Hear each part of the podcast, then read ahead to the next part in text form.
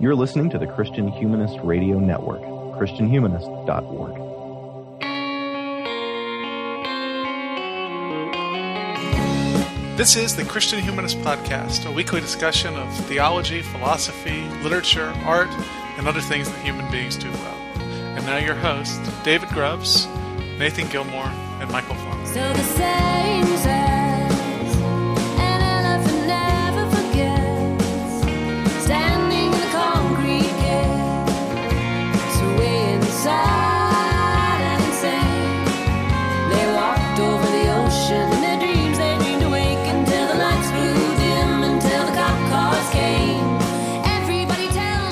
for downloading another episode of the Christian Humanist Podcast. This is Nathan Gilmour.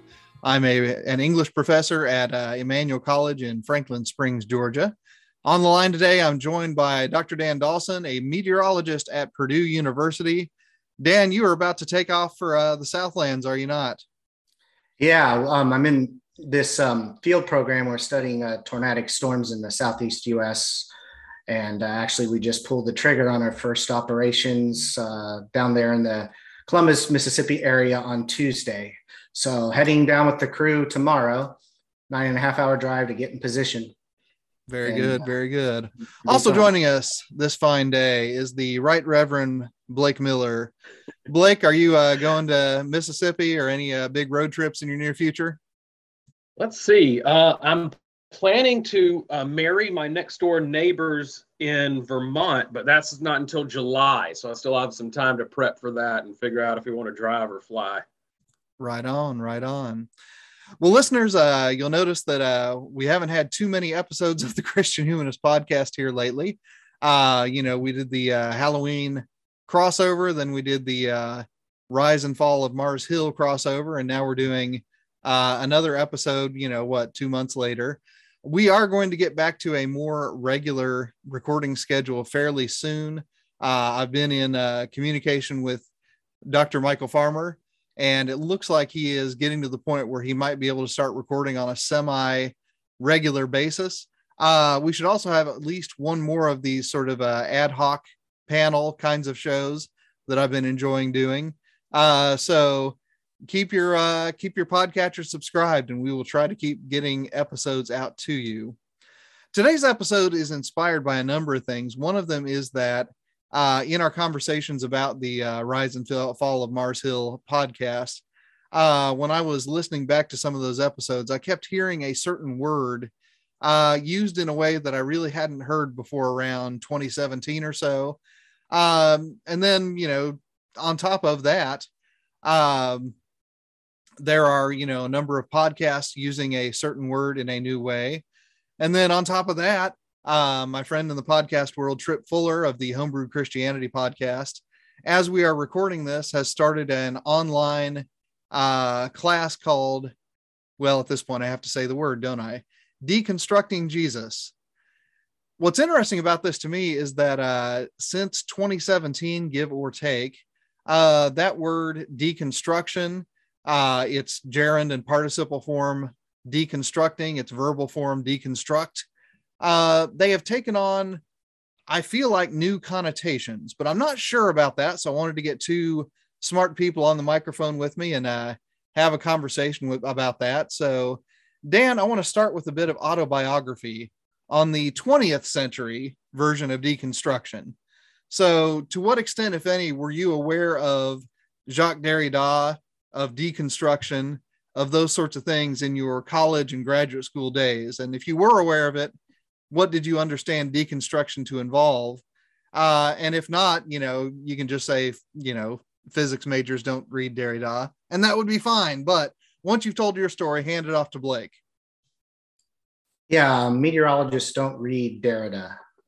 That's my answer. No. Very Uh, good. no, no. Um, uh, I, yeah, my uh, my actual longer answers is not that much better, but um, uh, I was really only vaguely aware of the name Derrida. I mean, I kind of knew it was out there, but um, uh, it wasn't uh, some. It wasn't like some. Certainly, I didn't read any of his writings. Uh, maybe third or hand sources about it at most. Um, but uh, I am. I was and am somewhat more familiar with the term deconstruction Um, so the the the idea of deconstruction was uh, definitely much more my consciousness than the than the uh, you know the de facto originator uh, uh, writings uh, um, on on by themselves. So, uh, but my understanding of what it really meant, at least at the time, this would have been, I guess, around the um, my in, in, I was in grad early grad school um, in the mid 2000s. Um, I would say grad I was in grad school in the mid 2000s, uh, mid to late, and um, so I around that time, my understanding was really um, several steps removed from the from the originators. So that would be as it's used in, say, philosophical circles, literary criticism, linguistics, etc. Uh, my understanding was it was some kind of secular project. So this is just kind of dating me a little bit, or, or uh, my mindset at the time was was like this. Um, it was some sort of secular project set up uh, merely to cast doubt on everything that attempted to make propositional truth statements about the world. And so I was frankly rather dismissive of it and um, didn't really give it too much more thought. Um, but I understand now that uh, as I've gotten older and I've been more widely read, listening to your podcast and others on the network and reading more stuff, that this was a rather naive and caricatured view of things. Uh, and I started coming more into contact. Uh, so this is mainly toward my later grad school years and into um, uh, the later part uh, after after school career and stuff. Um, I started coming more into contact with Christian thinkers that discuss deconstruction, and this would be whether they were critiquing it or defending it or merely just talking about it. Um, it became clear to me that a lot more was going on um, than my initial really light encounters led me to believe. Um, and that's actually that's that's a general statement for a lot of concepts that I you know used to think I knew what they were and what they meant and what my positions were on them back then. Um, I would you know it's that song I was uh, so much younger then I'm older than that now or something like that. Um, and I don't know necessarily wiser, but I like to try to think that I think more carefully about stuff. But I still want to be clear. I don't I'm nowhere near certain still what what is really going on with deconstruction. Um, either um, back then, um, and I think I have a little bit better idea of what it's turning into now. Um, but uh, I'm hoping this conversation will help shed more light on that. So I think I'll stop there. Sounds good. Blake, how about you? Well, uh, my bachelor's degree is in English education, which is what you know you the degree you want to get if you want to be a high school English teacher, that sort of thing. So I took a class on literary theories in college, and we did, uh, you know, we covered a wide range of literary theories and, and forms of criticism, like feminist, Marxist, form criticism, text criticism, and one of them was de- deconstruction. As I remember it, we we spent the least amount of time on deconstruction, and we were asked to use one of the styles of criticism we'd learned to uh, work with a certain text. And I chose deconstruction basically in a sort of a learn by doing kind of way. I wanted to understand what it was a little better. And so I used deconstruction for this uh, essay I was supposed to write. And I, I don't remember what it was on. I don't remember what I said. I just remembered I got probably a low B, kind of a middling grade. And the TA wrote, I wish something like, I wish you'd use more concepts inherent to deconstruction, like the concept of trace. Uh, but they said, but I can't fault you too much because we didn't really cover it that much. So actually, as I was preparing for this, I looked up the idea of trace in terms of deconstruction.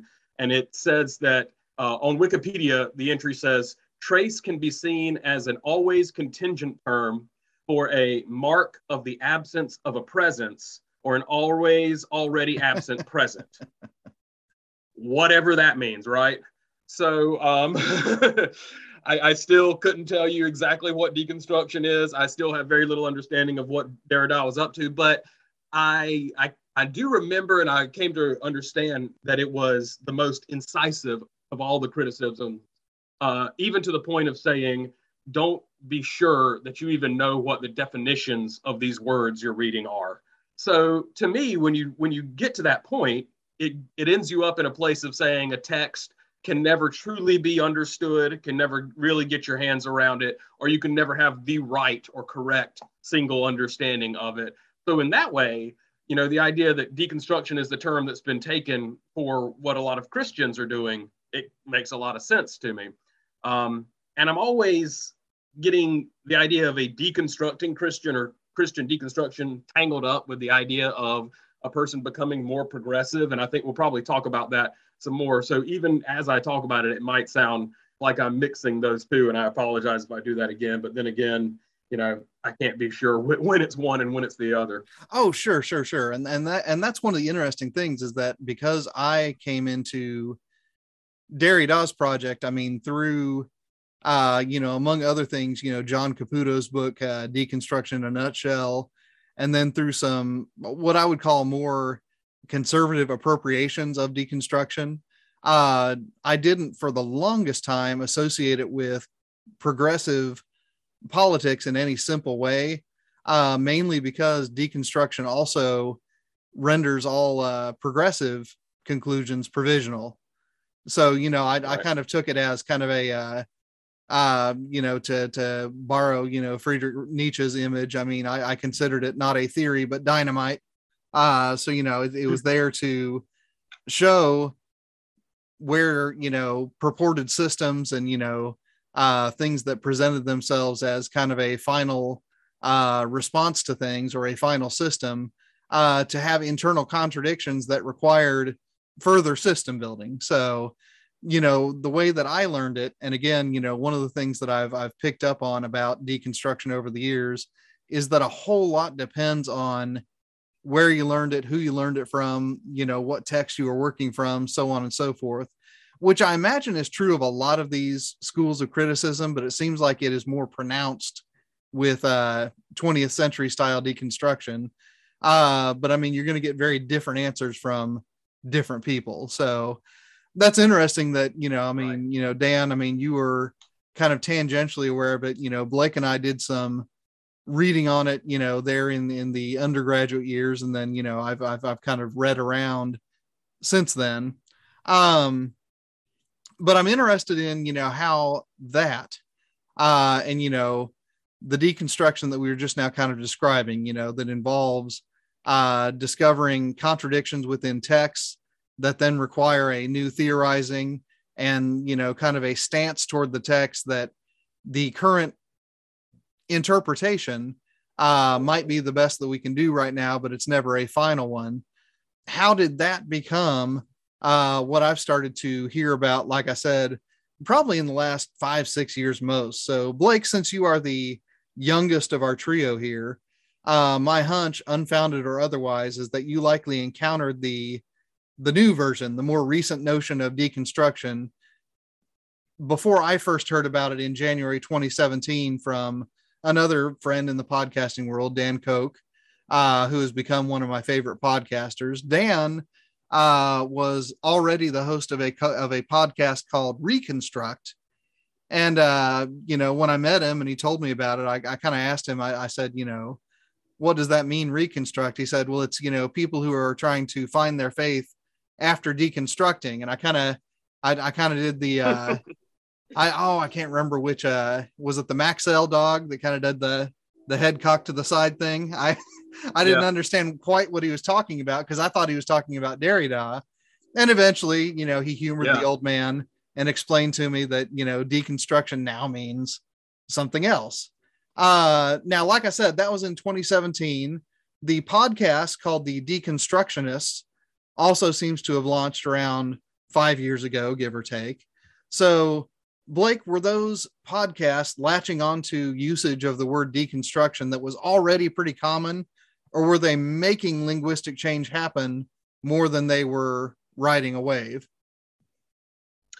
That's hard. It's hard for me to recall, you know, in my own personal experience, maybe because I was in college using the word for a different thing itself, and maybe even using that word for my own soul seeking. I did some scant research. I, I typed it, you know, the word deconstruction into Google Trends, and it told me that there was a spike of people using the word, you know, to search for stuff on Google back in like 2004.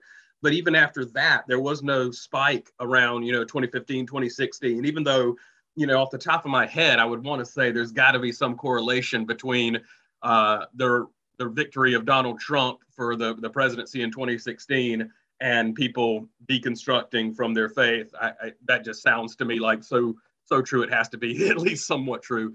Um, I did do some research and I, I landed on a book called Deconstructed Church Understanding Emerging Christianity, which was seems to be centered around the emerging church movement that I know started around any, anywhere from 15 to 20 years ago. In fact, Mark Driscoll, uh, whom we talked about last time, was often entangled with the emerging church. And there was also the emergent church. And I remember he specifically said, I'm emerging, but I'm not emergent.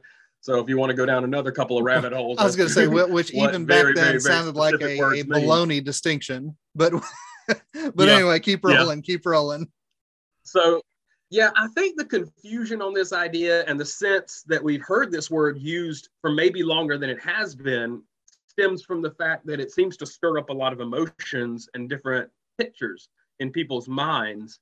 So, you know, for some people, when they're saying I'm deconstructing, it's like I'm looking at this, you know, Lego set that, that appears finished and I want to like look over it and see if there's any pieces missing. And that's what people are saying when they're saying I'm deconstructing. And then for other people, um, like for instance, you know, Joshua Harris, he wrote I Kiss Dating Goodbye, and then one or two years ago announced that he was no longer a Christian. The podcasters Rhett and Link uh, kind of expressed that they were Christians. As far as I understand, right before they said they were deconstructing and then left the faith, uh, according to them. So there's some people who are saying I'm deconstructing and they mean I'm really trying to make sure I have a reason to believe all these things I believe. So I'm like putting apart, taking apart the machine and then putting it back together. And then there are some people that just move, you know, use the word deconstruction to mean I'm just going to take apart the machine and leave it there. I'm just trying to, you know, work my way out of the faith. And especially a lot of conservative evangelical people are using the word deconstructing or they're thinking about people who say they're deconstructing as people who are saying they're trying to work their way out of the faith. So I think the use of the word for that reason is itself new and it's bubbled up from the masses rather than coming from some academy or ivory tower or some big text that kind of codified it for everybody else. And that kind of contributes to how it's kind of a murky definition and usage. That makes some sense. So, I mean, Blake, how much overlap and how much distinction do you think there is between the new use of deconstruct and the 1990s phrase, which, you know, comes to my mind, which is making the faith your own? Because I feel like that's Hmm. something that, you know, I heard a lot as an undergrad at a Christian college. I mean, you know, when we were engaging with Friedrich Nietzsche and Karl Marx and, you know, a lot of the thinkers that, you know, we were warned against as dangerous thinkers, you know, the the rationale for studying them and letting the, their critiques settle in with us was that we needed to make the faith our own. Is is there more overlap or is there more distinction there? I think that it's it's kind of like a, a almost a parent child uh, kind of thing, or even like a, a failed experiment giving rise to a new experiment kind of thing. Uh, you know, when I when I look back at it, I can almost chart in my mind this idea of the rise of the religious right, the moral majority, and this very uh, comfortable sense that Christianity had had it kind of taken its place as the standard issue, you know, faith and, and set of beliefs and practices of the American people. And then, of course, you know, uh, people under it talk about, well, I don't understand why that should be so. And then there comes the idea of make the faith your own.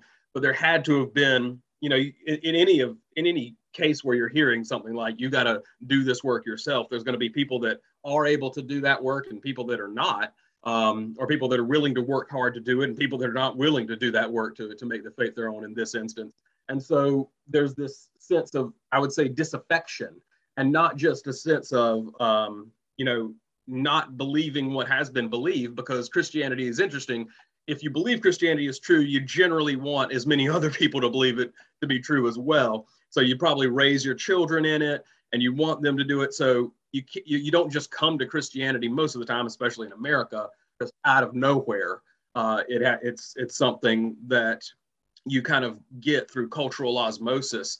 So that to me leaves a space for people to deconstruct and say, you know, I was given this system, this idea, this religion beforehand, and I kind of accepted it when I didn't know what else to do or when I was, you know, too young to make my own decisions, that kind of thing. And now is the time I've got to really figure out if I want this or need this or believe this or not.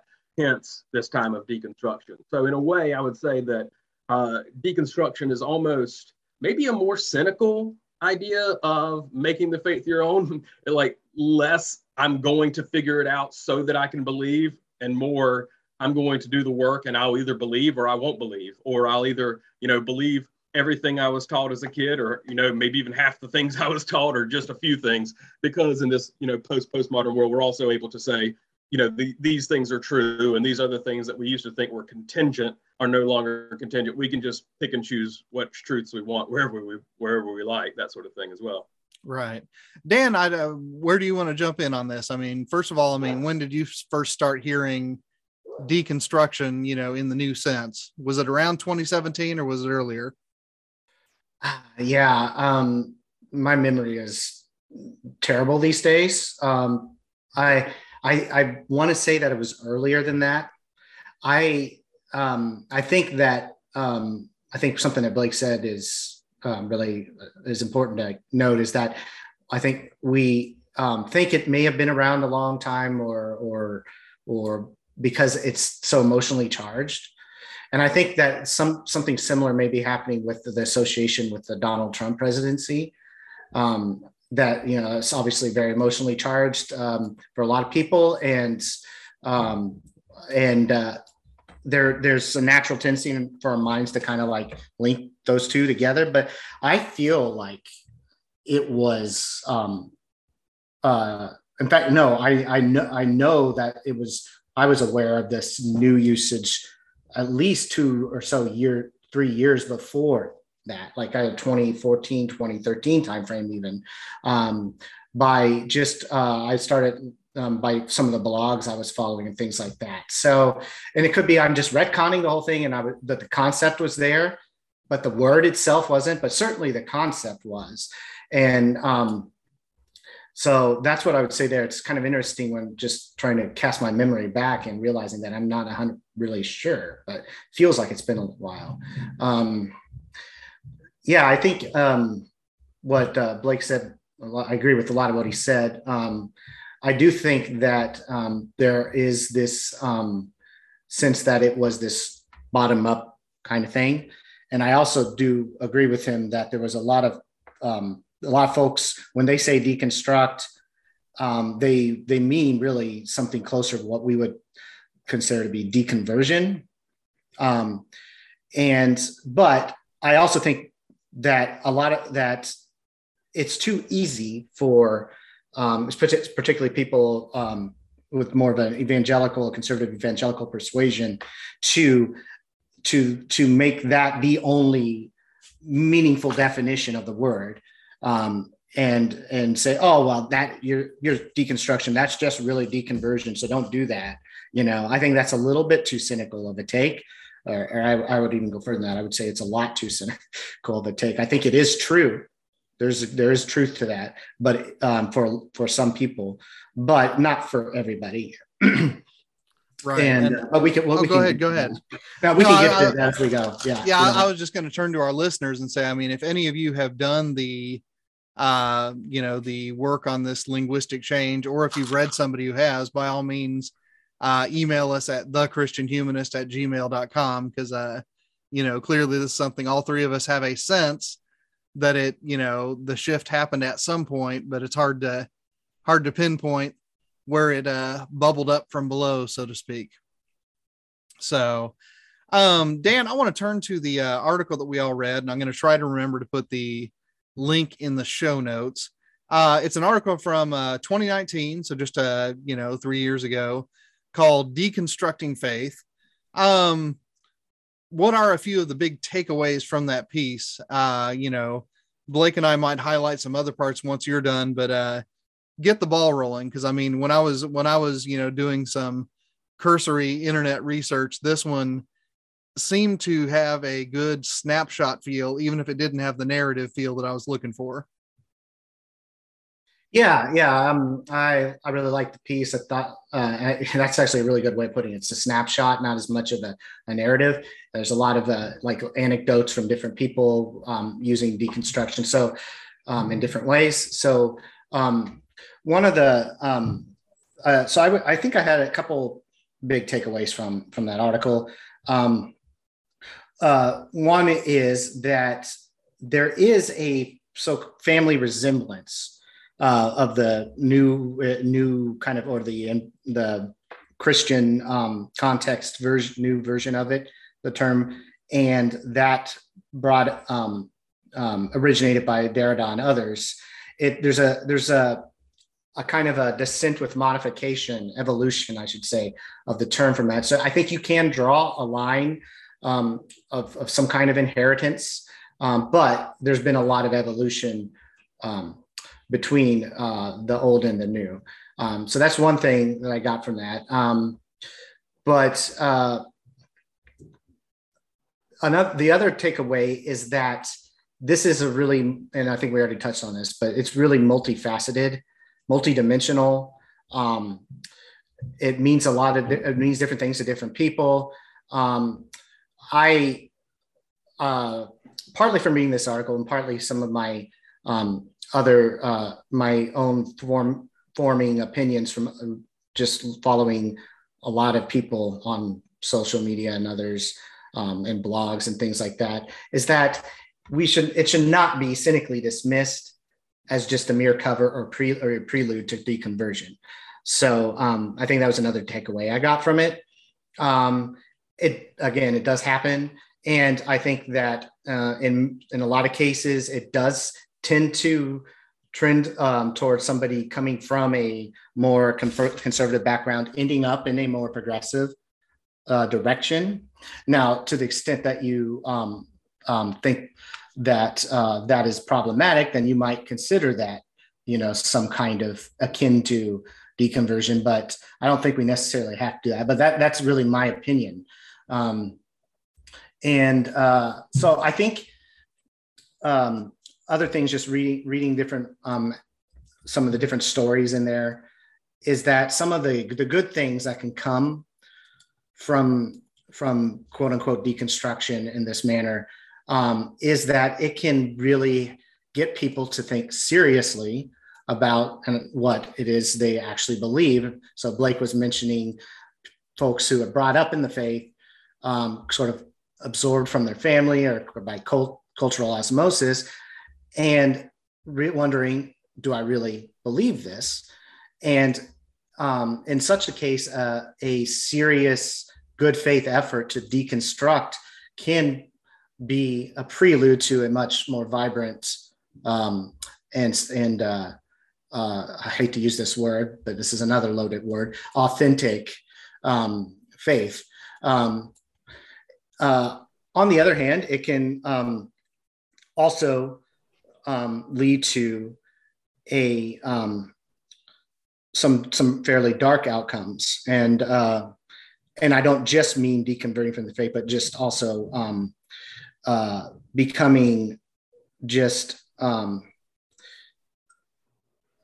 I don't know where I was going to go with that. Just um, becoming just as dogmatic and wonder and in the uh, you know as sort of an uh, anti-Christian or even just anti-evangelical um, as you were previously, you know, um, pro-evangelical. In some cases, I've seen this happen too.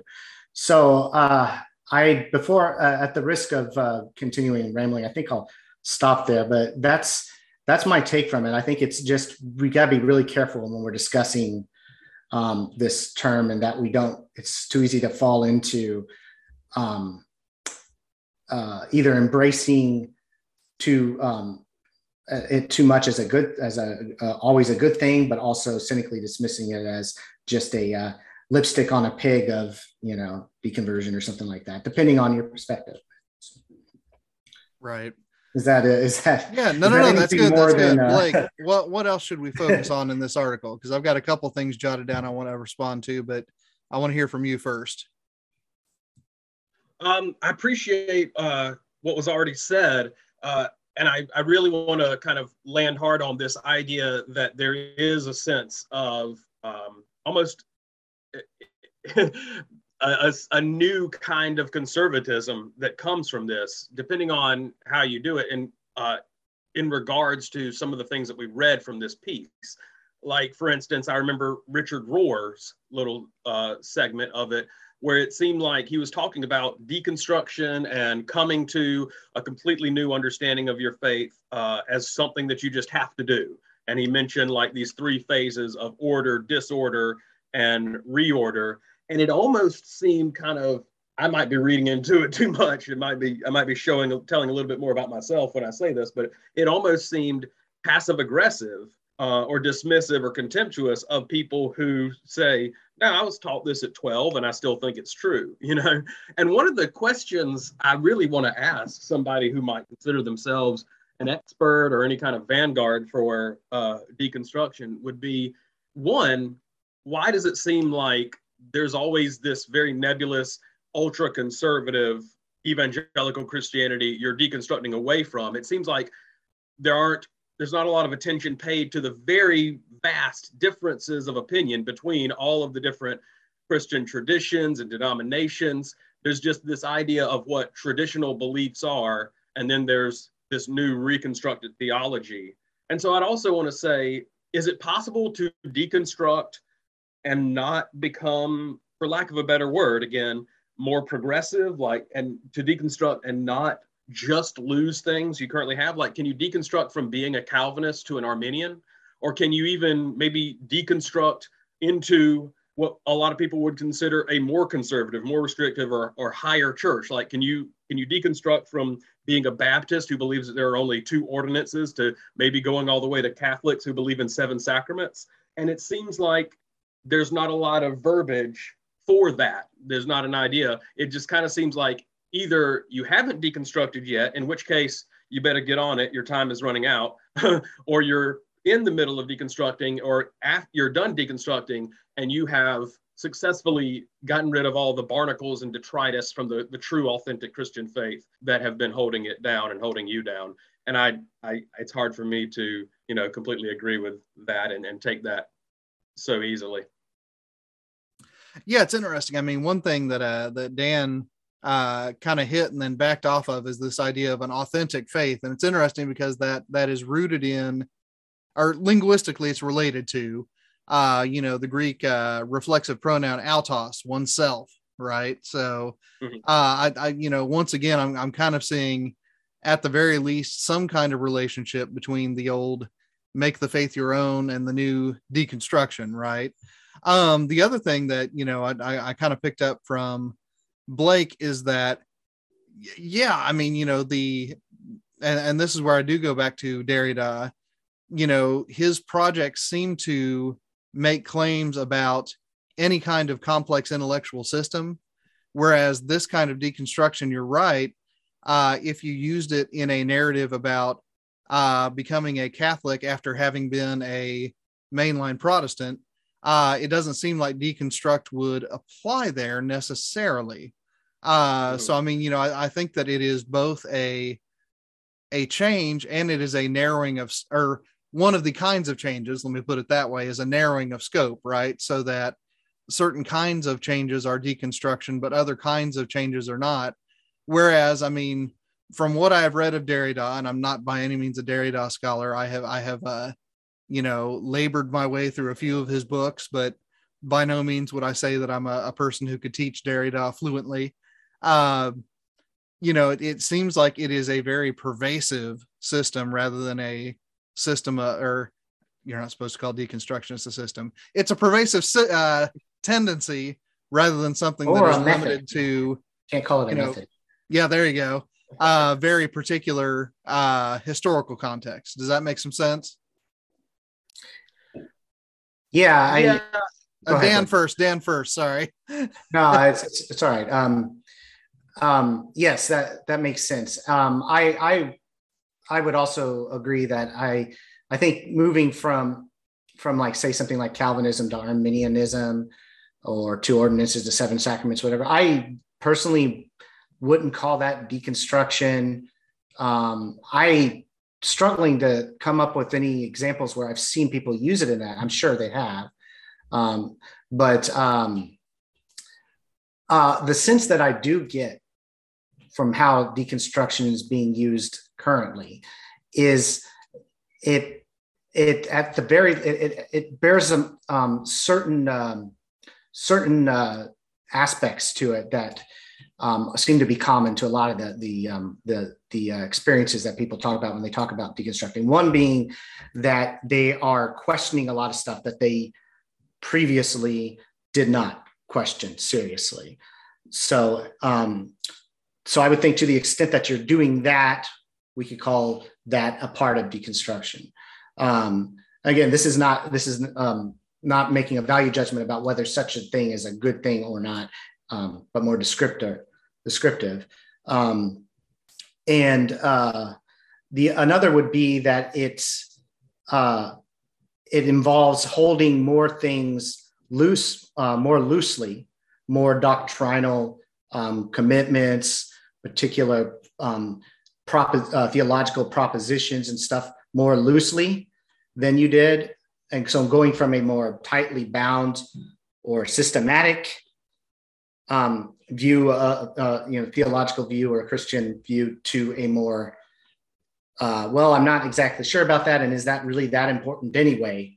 You know, um, and those are the two. I those are two big things that I see as fairly common to a lot of them. And then, of course, that can go in a lot of different directions. It can go toward, well, I just don't think I believe any of this stuff anymore, or it could go with like, no, I really do think that Jesus is the Son of God. He he, he resurrect um, he resurrected on the third day, and he's the King of creation, and I still follow him, etc. Uh, things that we would recognize as being, you know, a clear Christian commitment. Um, so I think it really depends, but um, I think that, yeah. I just, I have to, I wonder if there's anybody who says the real deconstruction is getting away from the Reformation or the Great Schism and, and going back to the Catholic teachings of 1800 years ago and beyond, that sort of thing. Uh, and it, it, it really when I think about the way these terms are used and when I read blogs by people who say they've deconstructed, it, it often feels like people feeling cornered and not having any sense of there being a new ground to cover, new uh, truths to to reveal or to find or discover. And it's almost like they're tr- trying to say, you know, the entire world has been mapped, and I don't like that, so I'm going to like start digging straight down into the earth just to find some new land to be in, a new frontier and a new wilderness. And there's a certain appeal to that I can think of when I think about that. But at the same time, it, it does kind of feel a little indulgent to me. And it, it kind of sounds like it's a, a, sort of a me first and, uh, you know, craving centered way of figuring things out, especially figuring out what you believe is true about the world and, and all of humanity.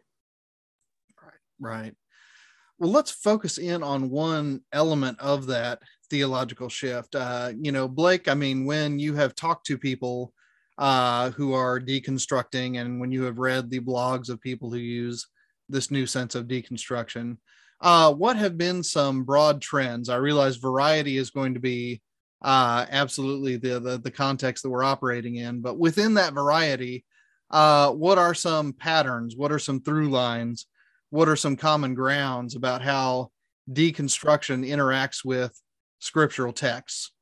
Yeah. Um, to be cynical, it would be like a cynical person who is just very anti deconstruction might say it's all about going into the scriptures and twisting them so that they say precisely what you want. And then a more uh, optimistic, maybe reading would be to say recovering what might have been lost or downplayed and really finding uh, some of the core principles or truths that scripture teaches. So I think to start, I would say that that's something that I, I hear from a lot in, in deconstruction would be what are the absolute essentials? What do we start with? What do we, you know, live day by day? And so that usually kind of finds us at somebody saying the real mo- thing is to love. And we need to love. We need to love better than we have. We need to love more than we condemn or love more than we judge or anything like that. Um, and sometimes, of course, it's very difficult for anybody, I think, to define love in what feels like an all-encompassing way. There's there's this sense of, you know, previously people haven't been using the right definition of love, and here's the new correct definition. And then that kind of works hand in hand with this idea of, well, a lot of things that we elevate to being really important issues are smaller issues and they are distracting us and they're diluting our ability to work into this world and to to be a voice that people actually want to hear and you know that might mean uh, anything from this this issue like human sexuality and, and what these words mean and what kind of restrictions we might put on ourselves that's not as important. But at the same time if we are not talking about things like social justice then what does it matter that we're saying anything else? So we need to raise the importance of that. Another big stream would be to say uh, we can kind of be sure that the bible doesn't deserve to be treated with the same reverence it used to be um, some people might say we have basic proof at this point that the Bible is not inerrant. And of course, there's multiple definitions of the word inerrant. There's multiple definitions of the word infallible and perfect and completely true, all that kind of stuff. So, you know, there's there's room for somebody to say that and room for somebody to to make a counter argument. And and you can also say, hey, you know, look at here where Jesus changed the status quo of his time. So why don't we do the same? You you know, surely in 2,000 years we need to do a, a few things differently. And I know just enough factoids to say that that we can do that within the confines of our biblical and scriptural tradition. And then a third one would be something like, you know, people have just not been interpreting this passage of scripture correctly. Um, I know that there's been a popular TikTok video of a young guy I don't know what his credentials are. I think he might call himself a pastor or whatever. That that story of the Canaanite woman who wants, you know, healing from Jesus, and he says it's not right to give uh, what is meant for your children to the dogs. And people being able to go so far as to saying that's Jesus being racist, and she corrects him, and you know, corrects his mistake of racism, or maybe if they even want to say it, his sin of racism. So you'll you'll see a few examples of that as well. So uh, you know, there's all these different angles that these deconstructors have been able to use to find a space to open up this conversation. And again, if you want to be uh, cynical, you would be basically, you know, you you can say they did that and are continuing to do that by just not taking the Bible at its word or as seriously as it deserves to be taken. And if you want to be more optimistic, you can say they're they're looking at the Bible with fresh eyes, and we need to have fresh responses to what they say, and maybe even a little humility ourselves in in whether we immediately reject everything that they're saying. Dan, what have you seen? What have you heard? Yeah, um, I think those are all um, um, valid observations. Um, I um, I could you, uh, Nathan, could you um, repeat ex- the the pre- precise question you asked, um, Blake? Yeah. make So when when when deconstructors interact with biblical texts, I mean, what are some of the trends? Okay. Granting at the outset that variety is going to be the key, but within that variety, what are some of the nodes? What are some of the through lines? Yeah, so I don't really, uh, I really don't have a whole lot to add to what Blake said. I think that there's a, there certainly is um, a lot of talk about um, what inerrancy does or does not mean. Um, there's, um, I think there's a lot. Uh, one one trend I do see, I guess, is and it's and is a focus on um, the um, the words of Jesus in the Gospels. Uh, at the at the expense of, or uh, at least in terms of emphasis, to um, people like uh, um, that came after, like Paul and um, the um, the uh, the other uh, apostles that wrote the letter um, later letters in the New Testament. It feels like there's a lot of appeal to like, well, Jesus said this, and this was very counterculture, and this was very you know anti-religious leader at the time. So I I see that as an as an emphasis um, in the conversation. Um, uh, a lot of folks who claim to be undergoing deconstruction want to try to whittle things down as much as they can to okay let's start with where what jesus said here.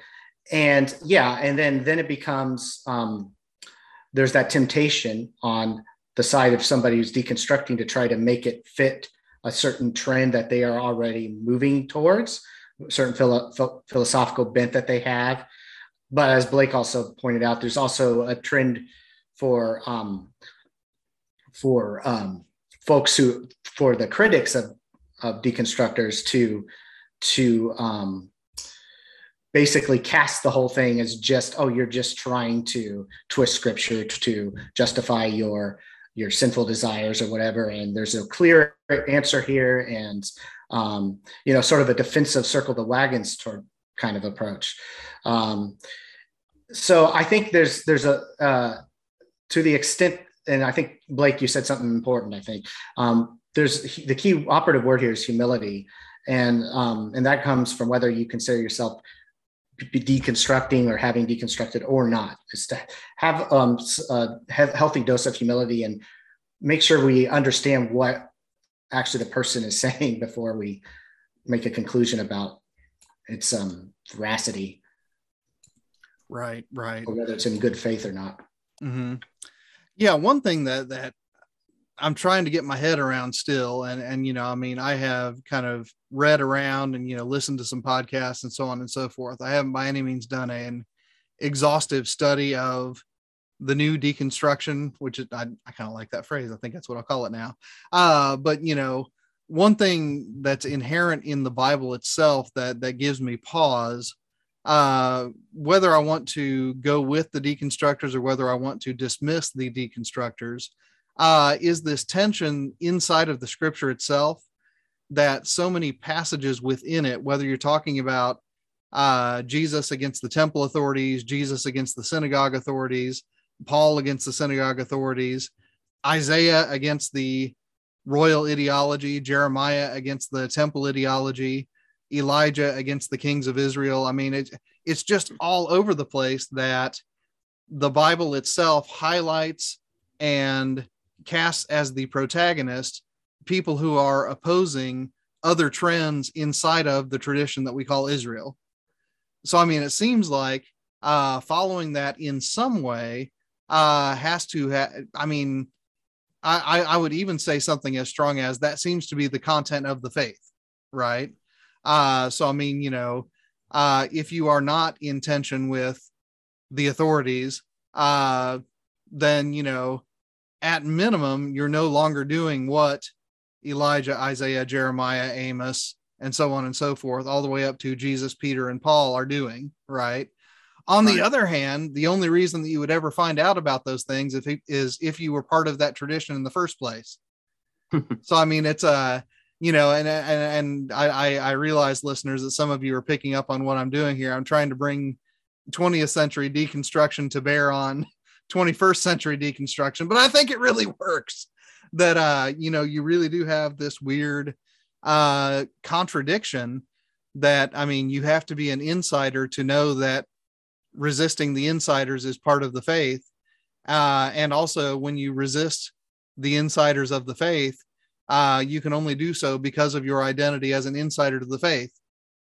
So, I mean, the, uh, and, and, you know, as with, uh, you know, Plato's dialogues and Jacques Derrida's essays, I don't think I have an answer to it. Uh, but I do want to point to, hey, look, look, it's deconstruction is happening and not the 21st century kind, the 20th century kind. So it's so it's funny. I'm just listening to you there, Nathan. Is that um, I did a a little bit of dust um, dusting up on um, on Derrida um, before this podcast. I mean, and that by by a little bit of dusting up, I mean I looked through some Wikipedia pages and some of the first order links from those page from those pages about it, and to the extent that I could understand what the heck um, Derrida meant by this, I think you sounded a lot like that there, where you're where you're talking about how um, we you know we there's this inherent kind of contradiction and we're trying to define terms against other terms and using uh, you know terms as they were used in a certain uh, period to critique those in a different period. And that the bible is full of that. And and and um, it actually uh, makes a lot of sense to me i think you're you're you're right you you both have to be an insider and being willing to buck the trends of the inside uh, in order to uh, you know to really i I, I guess I, I don't want to go as far as to say um, to be part of the faith, of course not, but that is written into the DNA of it. it. It's if it's it's in the scriptures, you know, over and over again like that. So I I, I really like what you what you're doing. Right. And, and it reminds me uh, on the uh, core curriculum podcast, which listeners, if you haven't checked that out, you really need to check it out. Um, I was on an episode with Michael Farmer, uh, who I love dearly, and I know that I'm a pain in his backside uh, which honestly is why our podcast has been so good over these 12 years. Uh, but you know, I uh, I gave a reading of book 10 of uh, Plato's Republic, and Michael says that's not Plato, that's Derrida, and I said no, that's not Derrida. I mean, that's inherent in the text. If Derrida helps us to see it, then I mean, that that doesn't change the fact that that tension, that contradiction, is right there in what Plato wrote. And Michael said that's just what Derrida would say. So so yeah, that that's that's what it. Uh, yeah, I think that you're right. He, at least in this, it seems like that that this that approach, that Derrida's approach, at least polite in this way, can help us see what's there. Um, uh, you know, and of course there are numerous caveats you could put on that, but I just I I found that pretty interesting. A take there. and and Blake, I was flapping my gums, and I you were trying to get in. What were you going to say, man? I, I think you covered it. No, I think, and I think I kind of gave my comprehensive understanding as well. But no, I think you had it good. All right, all right. Well, there's another question that's always on the table for me, and, and it's come up a few times, and I, I have so far. I'm going to congratulate myself on my humility here.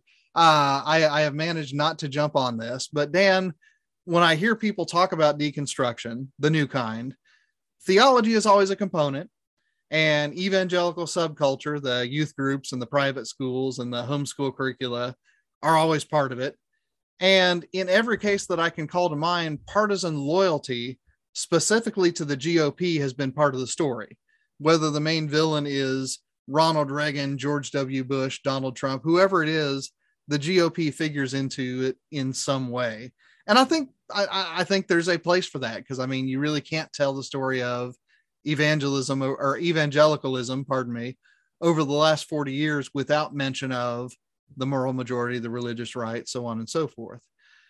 What bothers me is that uh, when people use deconstruction, uh, it's the name of a journey that's so different from mine that it's hard for me to get my mind around. So my own path, you know, I when I converted to Christianity as a, a youth group teenager, you know, I kind of by default, you know, went to a kind of GOP politics. And then, you know, in college, when I started reading Derrida, among others, I became suspicious of political parties in general. Uh, and then, you know, once I got to be, you know, voting age, uh, I was a pretty predictable and boring DNC voter for about 20 years. And then around 2018, I couldn't do it anymore. That's another conversation. But here's what I'm driving at. I promise there is a question in our future. Uh, the folks that I have talked to who have undertaken the new kind of deconstruction seem to be loyal to the Democratic National Convention in ways that are at least as intense as the evangelical loyalty to the House of Bush 20 years ago. Have I just had bad luck here? I've, I've just run into the super partisan deconstructors, or do you see similar shifts, not from partisan to not partisan, but from partisan to other partisan? Yeah. So, yeah, really, really good question. I think um, certainly in the uh, in our in the context of the the American church and and what we, you cannot talk about deconstruction without bringing up the the the political um, allegiances shifting and uh, particularly particularly partisan the partisanship um, that we're dealing with. I think this is probably less of a front and center for, um, say, across the pond, um, uh, it's interesting that that 2019 article that we read was uh, written from a was it Premier Chris, Christianity, and that's a British uh, publication. So um, they're they're particular, and but they did interview, you know, or they did have quotes from a lot of American Christians. I, I think that's definitely true. So sticking with that context, um, uh, the um, a lot of the folks that I've encountered both in person and online do seem to fit this idea of having a common starting point in a relatively conservative Republican voting, fundamentalist slash evangelical circles. Um, and uh, I'll, I'll, have to say that um, this is one of the biggest things that kind of sticks in my craw about some of these. I, I would say too many of the deconstruction narratives that are out there. So um, let me just kind of um, unpack that a bit. On the one hand, I'm very sympathetic toward those who are facing up to the often agonizing periods of doubt and disillusionment that come with questioning the faith, or at least certain expressions of the faith um, of one's upbringing or otherwise. Um, and I, I, the reason I am is because I've dealt with that a lot myself, and I think that um, it's uh, there would have been a time where I would have been much more, much harsher, more dismissive, um, more like, oh, you just got to, you know, read this article and, or think about this and, and believe this proposition and you'll be okay. And if you're not that just means that there's something you know spiritually wrong with you and stuff. And, and i just don't i can't believe that anymore because i dealt with it myself. And so um, uh, having that sympathy and having that empathy i think um, is really important. Um, and so I, I you'll find myself i've kind of been dancing around this a little bit in this conversation but uh, um, I will um, bristle at those who dismiss that as a mere attention getting behavior or, or, or, or, sign of weakness or whatever. And even, you know, in the context of social media, like, well, um, it just lets you get out there and, and post any manner of stuff that you want. And a lot of it can be, you know, if we're just brutally honest with ourselves, is attention getting seeking behavior. We're, we're looking for attention from other people. Like, hey, I'm going to write this kind of thing and i'm going i'm looking for attention that's not by itself a bad thing um, and uh, so merely dismissing uh, people sometimes very public um, um, wrestling with um, you know doubt and disillusionment even if it's coming from a place that seems really cynical and and, and bad faith from our perspective we don't know what's in that person's heart and why they're saying those kinds of things and um, i think we should come down on the side of being uh, of empathy and uh, openness to trying to understand what's going on. Uh, but um, even if we bristle at some of the things that are that they're saying, um, so that's one at, that's one side of the coin. The other flip side um, is um, there does seem to be a tendency for many of those who come out the other end of deconstruction um, to hitch their wagon, I should say, to, so to speak, to what is arguably another equally dogmatic slash fundamentalist viewpoint on the political slash religious left. So um, there, um, and I've seen examples of that too, um, both in person, uh, both pers- um, personal acquaintances and and you know following people online and so I guess my my attitude on this, and I and I don't want to hold myself as up some kind of uh, oh gosh, I can't. I'm going to use this word wrong. Like I'm above the fray or anything like that because I, am certainly am not. And um, but I try to understand why this is happening, why somebody's doing this, and and I try to withhold um, judgment um, until I have a lot of evidence for you know making that judgment. And um, I, I, don't i'm not very always very good at that. Um, but i think that, that the reason why is that i think in a lot of cases this sort of shift towards the opposite pole that we see um, um is of dogmatism you know from the uh, from the right to the left um, whether it's politically or religious or usually they go hand in hand. Um, that's may itself be part of that process and you know just because somebody has a claim to have arrived at a certain point doesn't mean that that's their final destination you know and it could be just another step and and i have seen other people come out with a lot more nuanced nonpartisan, and thoughtful attitudes. So um, I think uh, that's just my overall attitude. It's just like coming from my own um, experiences with having come from a fairly um, conservative evangelical background and really um, holding on to a lot of those things a lot harder and longer than I should have in the sense that it was un- beginning to become unhealthy for my faith. I could, I guess what I'm saying is I, this is being a little bit autobiographical, but I could have seen myself doing that. I could have seen myself launching into a really, you know, dogma- dogmatic, um, uh, left-wing positions on politically or, or religiously or otherwise. Um, and um, the fact that at least I don't feel like I had, I've done that um, is because um, and the reason I well let me let me back up a second. The reason why I, I feel I could see myself having done that is that I held on to some certain um, views that um, for so long that I became so bitter toward them. It's like I I have to hold on to this, but I just you know, and that it could have resulted in this backlash. Um, so I think that's part of it. I, I am am I making sense here with what I'm trying to say?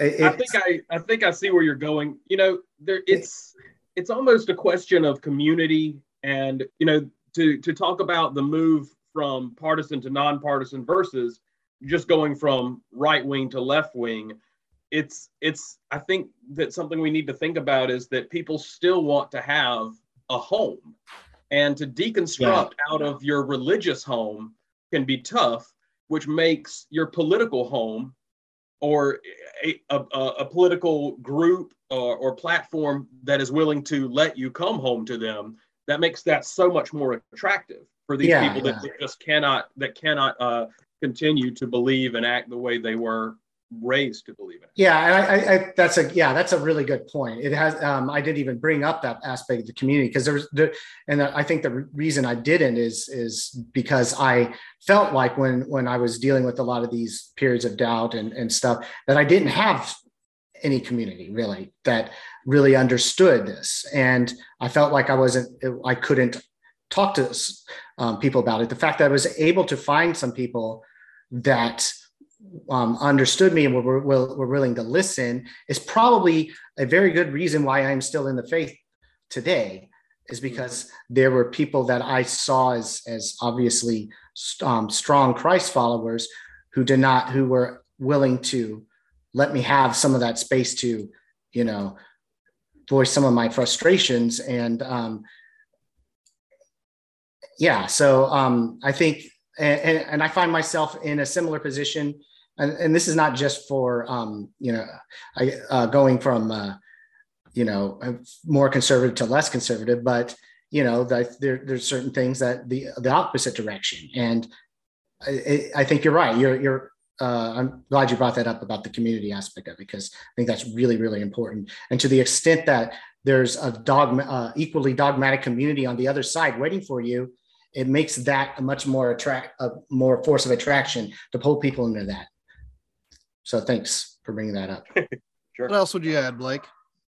Well, you know, in terms of thinking about the the political affiliations of your average deconstructor, it just like I kind of mentioned earlier, it has to be said the uh, the chickens coming home to roost uh, is the metaphor I think of when I think about the way the GOP has kind of lost so much traction. Uh, it's easy to understand how marrying Christianity to Republican politics worked very well for both parties, um, Christians and Republicans, I mean, uh, back 40 years ago when it was done in the Reagan administration.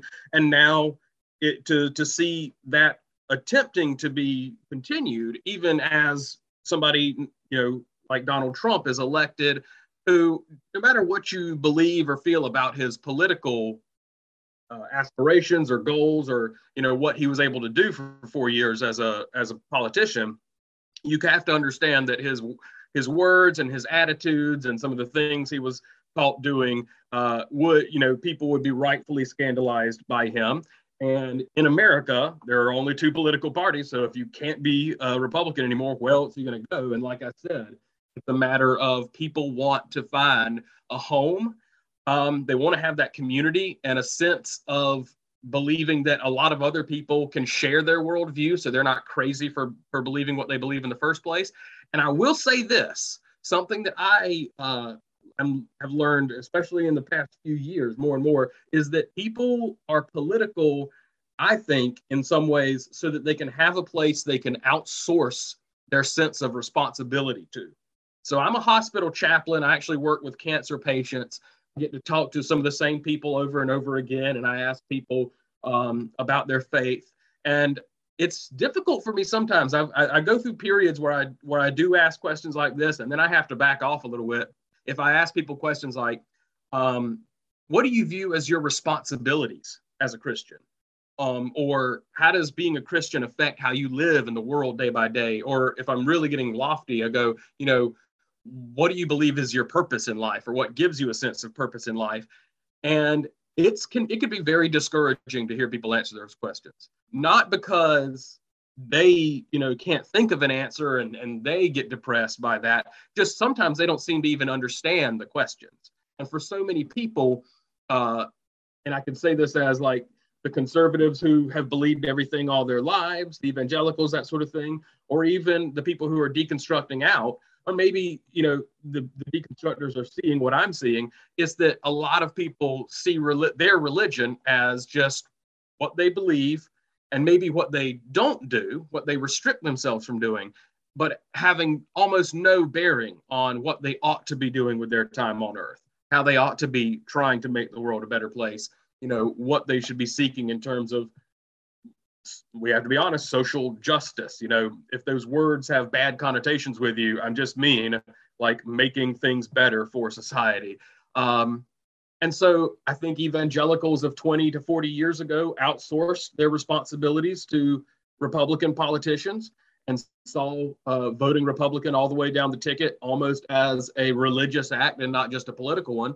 And so it makes more sense to me to see that these deconstructing uh, Christians are not voting the way their parents are telling them to, but uh, are being equally partisan and equally, you know, passionate about voting for Bernie Sanders and Beto O'Rourke because they believe that those guys, on one hand, because they really do want to see the changes that those guys want to create, and they believe that that's uh, coincides with their religious beliefs, um, but also because voting with them means they've done their job uh, whether you agree that that is kind of the sum total of what a Christian's job should be or not.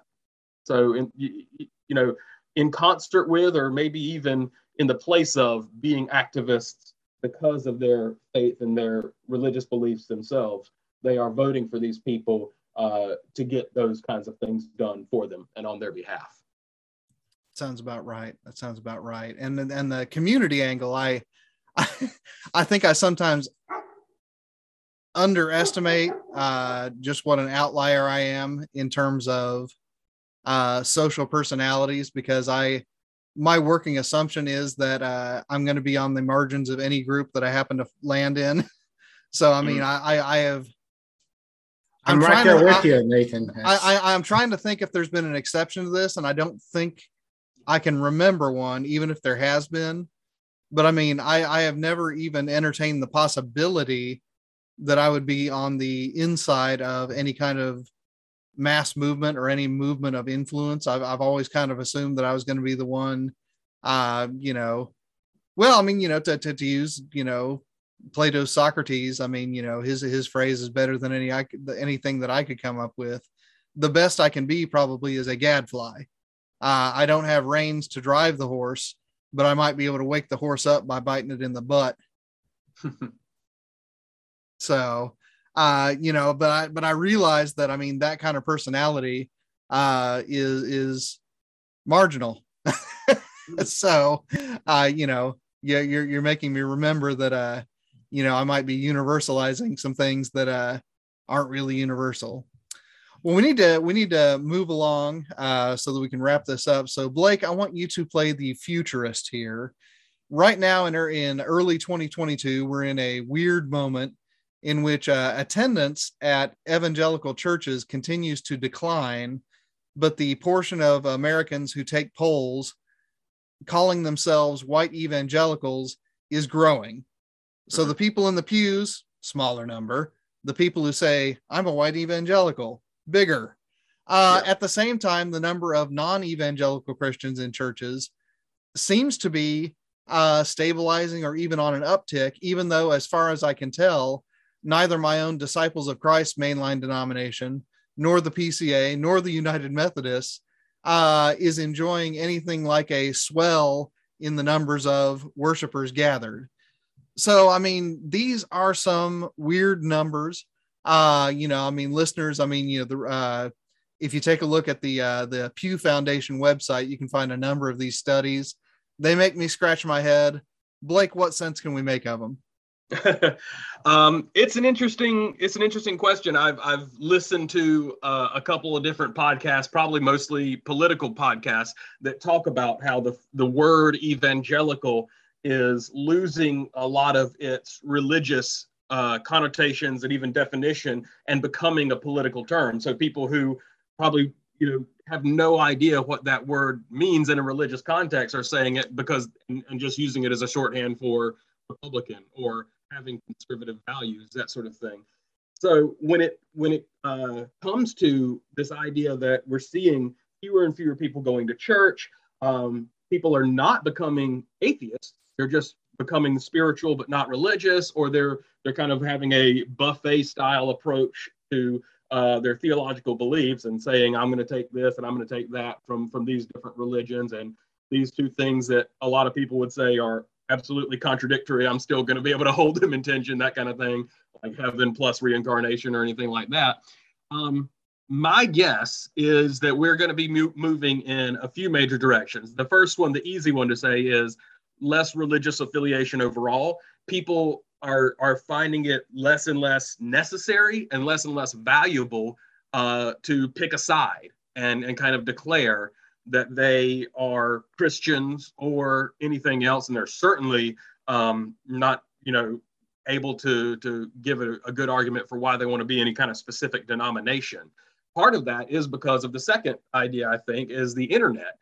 People are able to get information; they're able to get theological understanding or you know conjecture at the very least, and maybe even training if you want to be very optimistic. But individual denominations are kind of behind the time, behind the curve in terms of making their specific flavor of Christianity uh, appealing or, or come off as necessary. And like I said, as a chaplain, I talked to a lot of people, and the coronavirus, you know, accelerated this quite a bit, who say that they are going to church every Sunday, but it's a Zoom session, or they're listening to their preferred preachers via podcast, or they're watching Charles Stanley and Joel Osteen on Sunday mornings. That's their church. I actually, I know, you know, just a quick aside, my the notation I write when I hear that is church on TV. So take that for whatever it's worth. And of course, the funny thing is that's what people in their 70s are saying.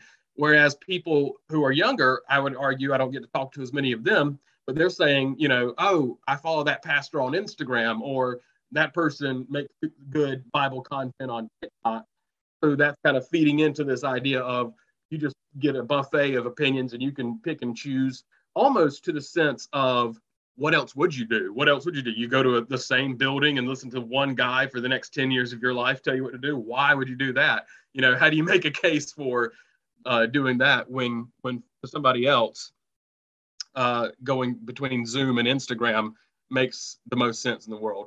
The third one, you probably can already know this, is that things are going into the megachurch model.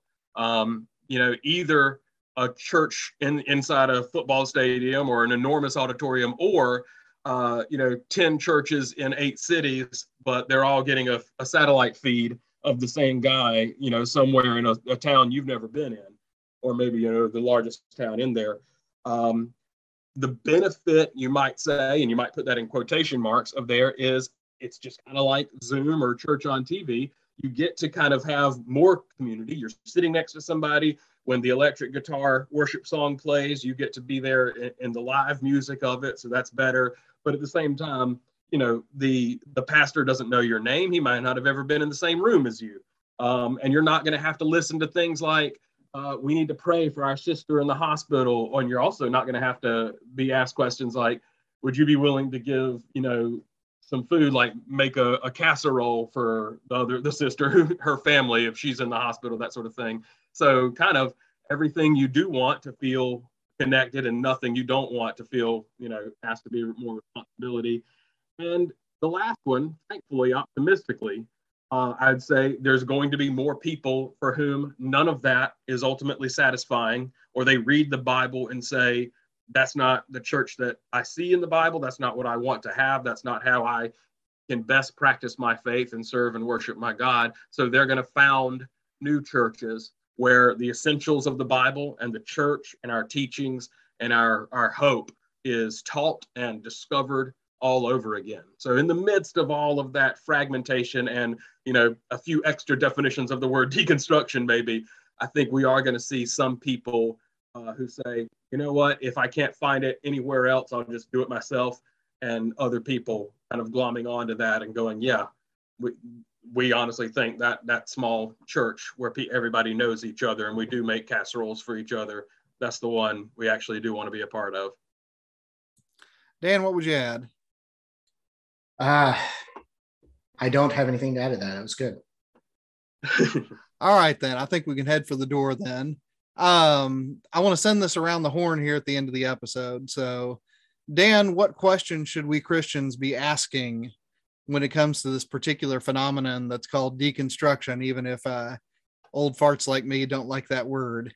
Um, fire one question or fire three in there, and then pass the baton to Blake, and then we'll take it home.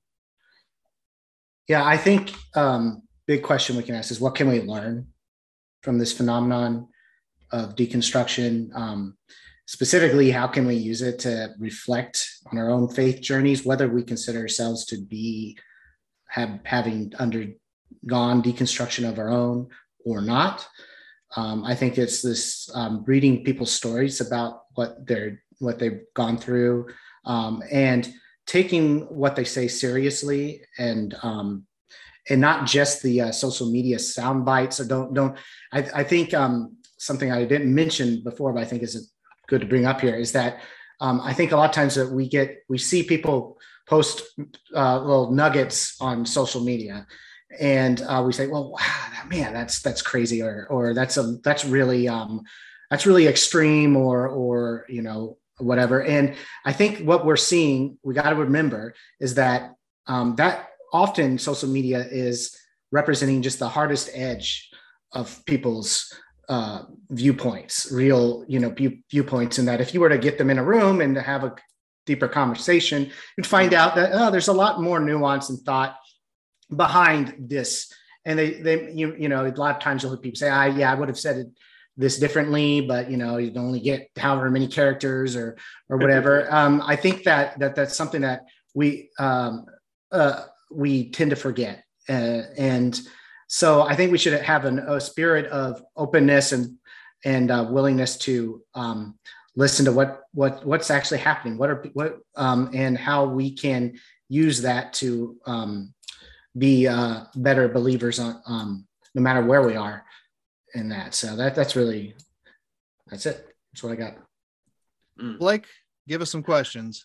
Sure. Uh, the first question I would ask would be How can Christians who really value what we believe to be sound theology and the, the power of tradition, and, I, you know, to put it in blunt terms, who go to church and like it and, and don't feel like we need to kind of throw out the bathwater and or the baby or anything like that how can we make a compelling case for that way of living and that way of understanding our faith in a world where you know derrida's idea of well don't you know what is truth kind of thing or what is authority and what do words even mean how can we make what uh, has been seen as traditional and maybe even uh, too conservative or, or too stale for its time, how can we make that attractive again and compelling and, and worth taking at least a look at? And the other one uh, comes from a, a position of if we believe that these people are deconstructing because they are asking questions of themselves that they don't feel like they can ask anywhere else, or in the places they grew up, or if they are feeling feelings that they don't believe anybody else will have or will want them to have, uh, how can we, in more conservative places or uh, you know who are not deconstructing and don't feel like we need to deconstruct, uh, expose the way we have doubted, we have wrestled, and or we have done something like deconstructing, so that we don't give off this notion of well, we all believe this hook, line, and sinker. We have no problem with it, and you should too, or else you're out. Can we make a space within our traditions, within our denominations, uh, to say, yeah, uh, that's a hard pill for me to swallow too, or I've doubted that myself, and I'll I'll be willing to answer your questions, and even be willing to say I don't know the answer to that, um, and that's not the end of our relationship. Very good. And I kind of tipped my hands already, but uh, you know, the question that continues to uh press on my mind is uh what kinds of theological truth and, and specifically what kinds of structures within the scriptures themselves Mhm. uh does this phenomenon help us to see? Uh and you know, a- as you heard earlier, I, I lean a lot more 20th than 21st century on this. Uh, but I still think that there is something to be said uh, for treating phenomena like this, you know, as occasions to learn uh, rather than occasions to stop learning for the sake of preserving what we've already already learned. Uh, now, I mean, part of that is because I'm an English professor. I'll go ahead and grant that. Uh, but you know, I didn't become an English professor because I thought it was a bad way to be. So, with all that, um, Dan and Blake, thank you so much for coming on the show. Sure. Thanks. Travis. Great. And uh, you know, our next show, uh, I should have written this down, and uh, you know, you'll see announcements. Uh, you you know that there's a Facebook group, you know that there's a website, but uh, the next episode is either going to be about a uh, mid 20th century radio drama, or it is going to be about the uh, the sci-fi and Amazon Prime series, The Expanse. Which one of those comes first? I'm not sure because neither one's been recorded yet. and what I've learned in this pandemic era is uh, guessing when things are going to get recorded is a sucker's game. So it's going to be one of those two. Until then, uh, you can find us on uh, christianhumanist.org. You can email us at thechristianhumanist at gmail.com. We have a uh, Facebook group uh, that's that's labeled the Christian Humanist Podcast. You'll see an announcement for this show, and we would be thrilled to read your responses to it. Christian Humanist Podcast is part of the Christian Humanist Radio Network. Uh, our audio editor this time, and I'm so sorry, Michael, is Michael Farmer. And uh, this is Nathan Gilmour in behalf of Dan Dawson and Blake Miller saying, Let your sins be strong, let your faith be stronger.